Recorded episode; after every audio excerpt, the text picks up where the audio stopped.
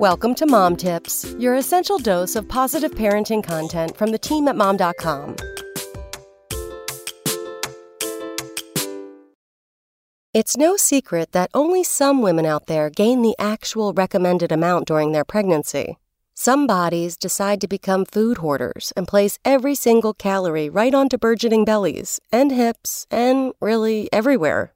After the baby arrives, we can be left with a lot of hanging skin. While it's totally natural and nothing to fret over, some mamas want to help their skin bounce back as much as possible. While there's no one fix all solution, there are a few things moms can do to help the elasticity of their skin. 1. Lose pounds slow and steady rather than by starving yourself. Our skin's elastic properties tighten more effectively when weight loss is gradual and not dramatic. 2. Exfoliate your heart out.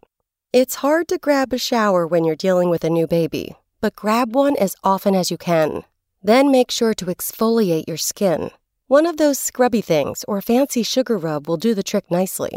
Scrubbing increases the flow of blood to the area and encourages the creation of more healthy and elastic skin. Wild, right? 3. Slather on the lotions. There are tons of creams out there that promise to tighten skin, but the best kinds of creams to use are collagen based. Try some before you buy and examine some of the cheaper brands to make sure that you're getting what your body needs to properly tighten. 4. Drink tons of water. Not only is this wonderful for you if you're nursing, water also is a great way for skin to remain healthy, happy, and tighter. 5. Add protein to your diet. Lean protein has tons of nutrients like collagen to help our skin remain elastic. Most importantly, be good to yourself. It's frustrating to not have your body back after baby, but be patient. It can take well over six months for our bodies to regain the elasticity after a major weight loss. Check out more mom tips tomorrow.